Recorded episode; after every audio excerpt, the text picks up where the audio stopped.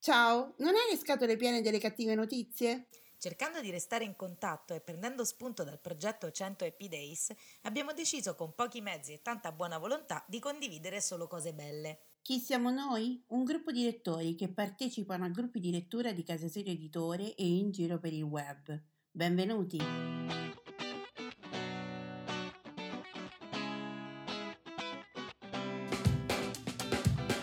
Ciao, sono Simona da Rocche di Papa.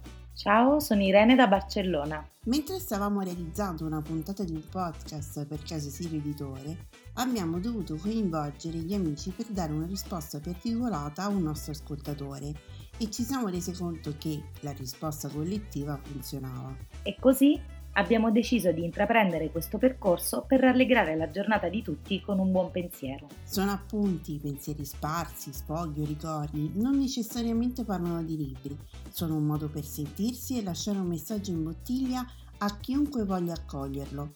Ci siamo ispirati al lavoro fatto da Alessandra Pagani con il suo 100 Happy Days sull'omonimo gruppo Facebook. E questa è la 47esima puntata di Voci dall'Italia. Buon ascolto!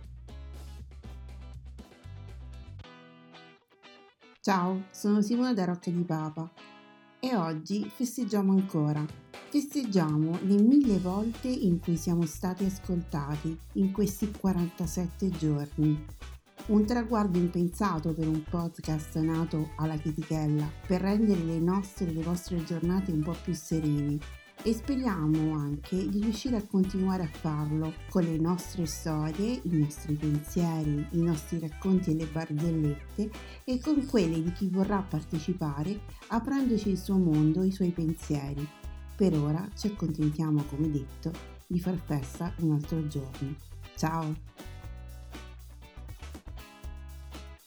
Ciao, sono Alessandra e questi sono i 100 Happy Days. Ogni giorno, per 100 giorni, troviamo insieme qualcosa per cui essere felici e grati nel qui e ora. Oggi ringrazio Aria Luce per il suo contributo sui gruppi di lettura, mi è piaciuto veramente tanto quello che dice. In particolare credo che ci sia sempre più bisogno di persone così sensibili come lei che ha detto io sottolineavo ciò che mi piaceva dei libri ma avrei anche saputo dire dopo un po' tutto quello che piaceva agli altri. Questo è molto interessante perché significa che non solo lei ha la sensibilità di conoscere le altre persone e anche capire la personalità, ma significa anche che i gruppi di lettura sono dei luoghi che mettono a nudo la propria visione della vita, che portano le persone che partecipano a diventare intime. Questo è molto bello perché nella società che abbiamo vissuto fino ad oggi si è tutti amici, come sui social, no? Tutti amici ma in realtà tutti estranei. Invece la vicinanza di un gruppo di lettura significa anche la conoscenza intima delle altre persone e questo credo sia molto bello.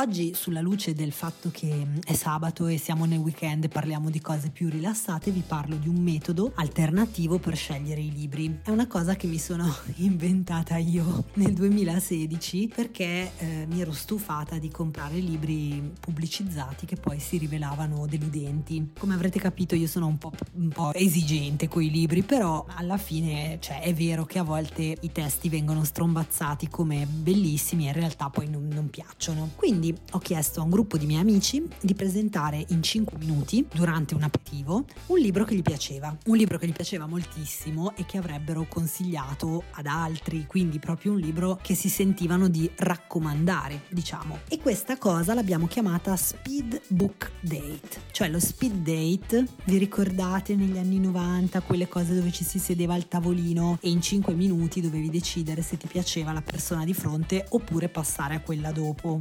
Io non ho mai partecipato, anche perché negli anni 90 avevo 10 anni, quindi però so che esistevano questi speed date e ho inventato il nome a partire da quell'idea lì di eh, unione, proprio perché visto che ho chiesto a 20 amici di, parla- di parlare di libri, ovviamente devi poi sceglierne uno da leggere, poi si possono leggere tutti quanti però è ovvio che ci sarà un libro che ti colpisce più di un altro. E niente, quindi quello che abbiamo fatto è stato riunirci prima a Milano, poi siamo andati la seconda volta ancora a Milano alla Fondazione Feltrinelli, poi siamo stati a Torino, a Padova, a Varese, a Cernusco sul Naviglio, che è una città di scrittori e lettori incredibile, a Bologna. Abbiamo fatto un po' di giri nel nord Italia, che logisticamente era più raggiungibile. Abbiamo fatto un po' di giri sia conoscendo persone nuove, sia ritrovando vecchi amici che abitavano nelle città italiane e, e soprattutto conoscendo un sacco di libri nuovi, perché in questi 7-8 appuntamenti, più o meno ne facevamo tre all'anno, ne abbiamo fatto uno nel 2016, tre nel 2017, tre nel 2018 e poi io sono rimasta incinta e quindi il 2019 e adesso c'è la pandemia abbiamo sospeso, ma l'idea era appunto fare questi incontri in varie città italiane per avere poi un elenco di tutti questi libri che erano stati consigliati. Alla fine di ogni incontro io mandavo una mail a tutti i partecipanti con l'elenco dei libri che era stato presentato e anche con le fotografie delle persone che avevano partecipato. E basta, volevo sapere che cosa ne pensate di questo progetto che pian piano dopo il lockdown mi piacerebbe riesumare per fare almeno un paio di appuntamenti più nel centro-sud d'Italia che non, non avevamo fatto in tempo a organizzare, quindi almeno ancora Roma, Napoli, ecco, mi piacerebbe. Appunto ve lo volevo raccontare perché io ho pescato e continuo a pescare moltissimo negli elenchi di questi libri consigliati da altri lettori, perché di solito le persone che partecipano sono lettori forti, che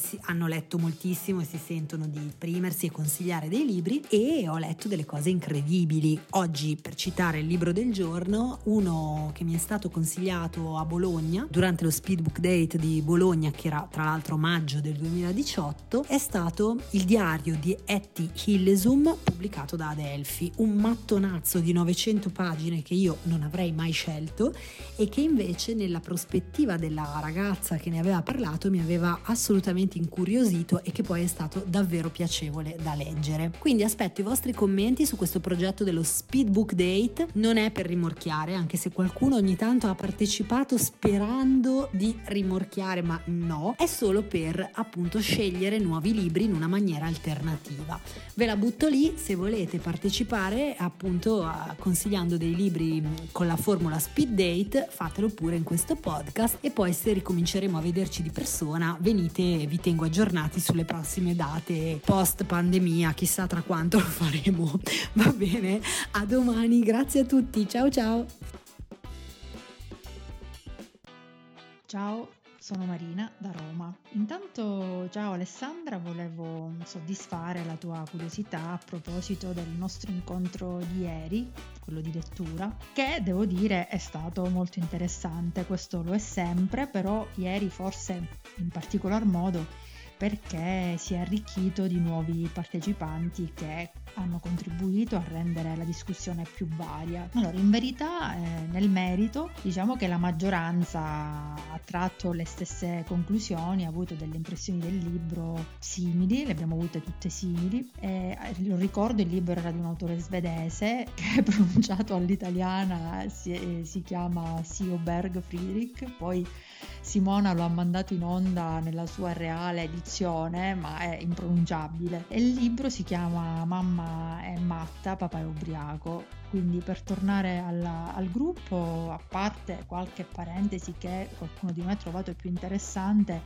il resto della storia non funziona come avremmo voluto perché non è una storia che intriga, mm, forse potrebbe incuriosire qualche esperto d'arte, visto comunque l'argomento, però diciamo che non è una storia di grande impatto, ecco. Invece gli incontri online, i nostri incontri online di lettura, visto che per adesso siamo ricorsi a questa formula, periodo di quarantena, i nostri incontri online sono fighissimi, funzionano, quelli funzionano molto bene. Per cambiare argomento invece volevo così condividere con voi la mia passione per la musica, perché oggi ne ho ascoltata tanta come non facevo da molti giorni. Prima, devo dire, qualche anno fa era la molla che posso dire muoveva ogni mia ispirazione, soprattutto ai tempi universitari mi serviva proprio da valvola di sfogo dopo ore e ore di studio matto e disperatissimo. Quindi dopo un'intera giornata di immagazzinare articoli di codice, il mio cervello aveva proprio bisogno di liberarsi di tutto quel peso, aveva bisogno di volare libero dietro ai pensieri, dietro ai ricordi, dietro ai sogni. Ecco, per me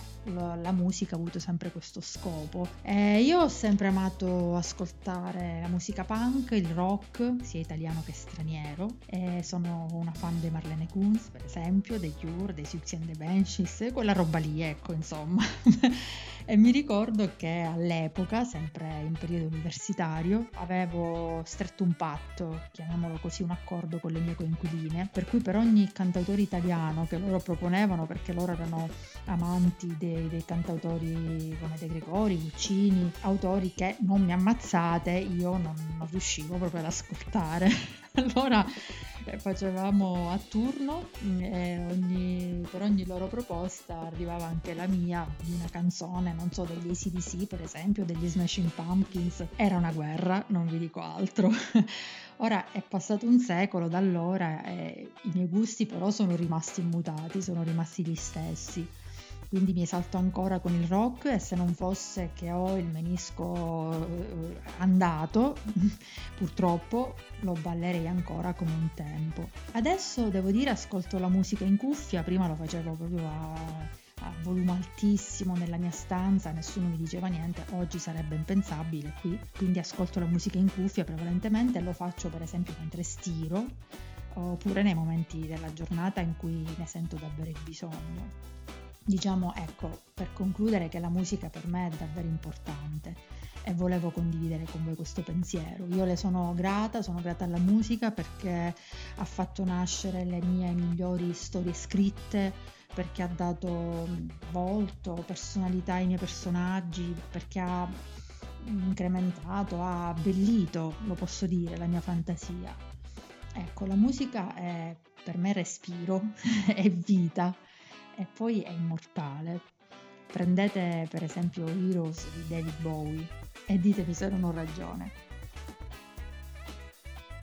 Buongiorno, Maria da Roma. Oggi ho scelto di leggervi un brano da uno dei miei libri preferiti, Le cose che portiamo di Tim O'Brien un libro cult sulla guerra in Vietnam, un pugno allo stomaco, un atto d'accusa contro tutte le guerre, un libro monumento capace di incidersi a fondo nella tormentata coscienza americana e in quella del lettore. L'avviso di arruolamento arrivò il 17 giugno 1968. Ricordo che era un pomeriggio di calma piatta, umido e nuvoloso e che era appena tornato dal campo da golf. Mia madre e mio padre stavano pranzando in cucina. Ricordo che aprì la lettera, scossi le prime righe, sentii il sangue addensarsi dietro gli occhi. Ricordo un suono nella testa. Non erano pensieri, solo un ululato silenzioso. Mille cose tutte in una volta. Io ero troppo in gamba per quella guerra. Troppo intelligente, troppo buono, troppo tutto. Non poteva essere. Non era roba per me. Io il mondo l'avevo fregato. Laurea con lode a missione alla Phi Beta K, presidente del corpo studentesco, borsa di studio completa per il master ad Harvard. Un errore, probabilmente, qualche disguido burocratico, non ero un soldato. Detestavo i Boy Scout, detestavo il campeggio, detestavo il fango, le tende, le zanzare. La vista del sangue mi dava la nausea ed ero insofferente alle autorità. Non sapevo nemmeno distinguere un fucile da una fionda. Ero un progressista, santo cielo. Se avevano bisogno di carne fresca perché non arruolavano qualche guerrafondaio troglodita. O qualche cretino sciovinista con la paglietta e la spilla bombarda noi. O magari una delle graziose figlie di Lyndon Johnson. O tutta la bella famigliola di Westmoreland nipotini, nipotine e pure il piccolo appena nato. Dovrebbe esserci una legge, pensai. Sei a favore della guerra? Ritieni che valga la pena pagarne il prezzo? Benissimo, però devi rischiare i tuoi preziosi fluidi.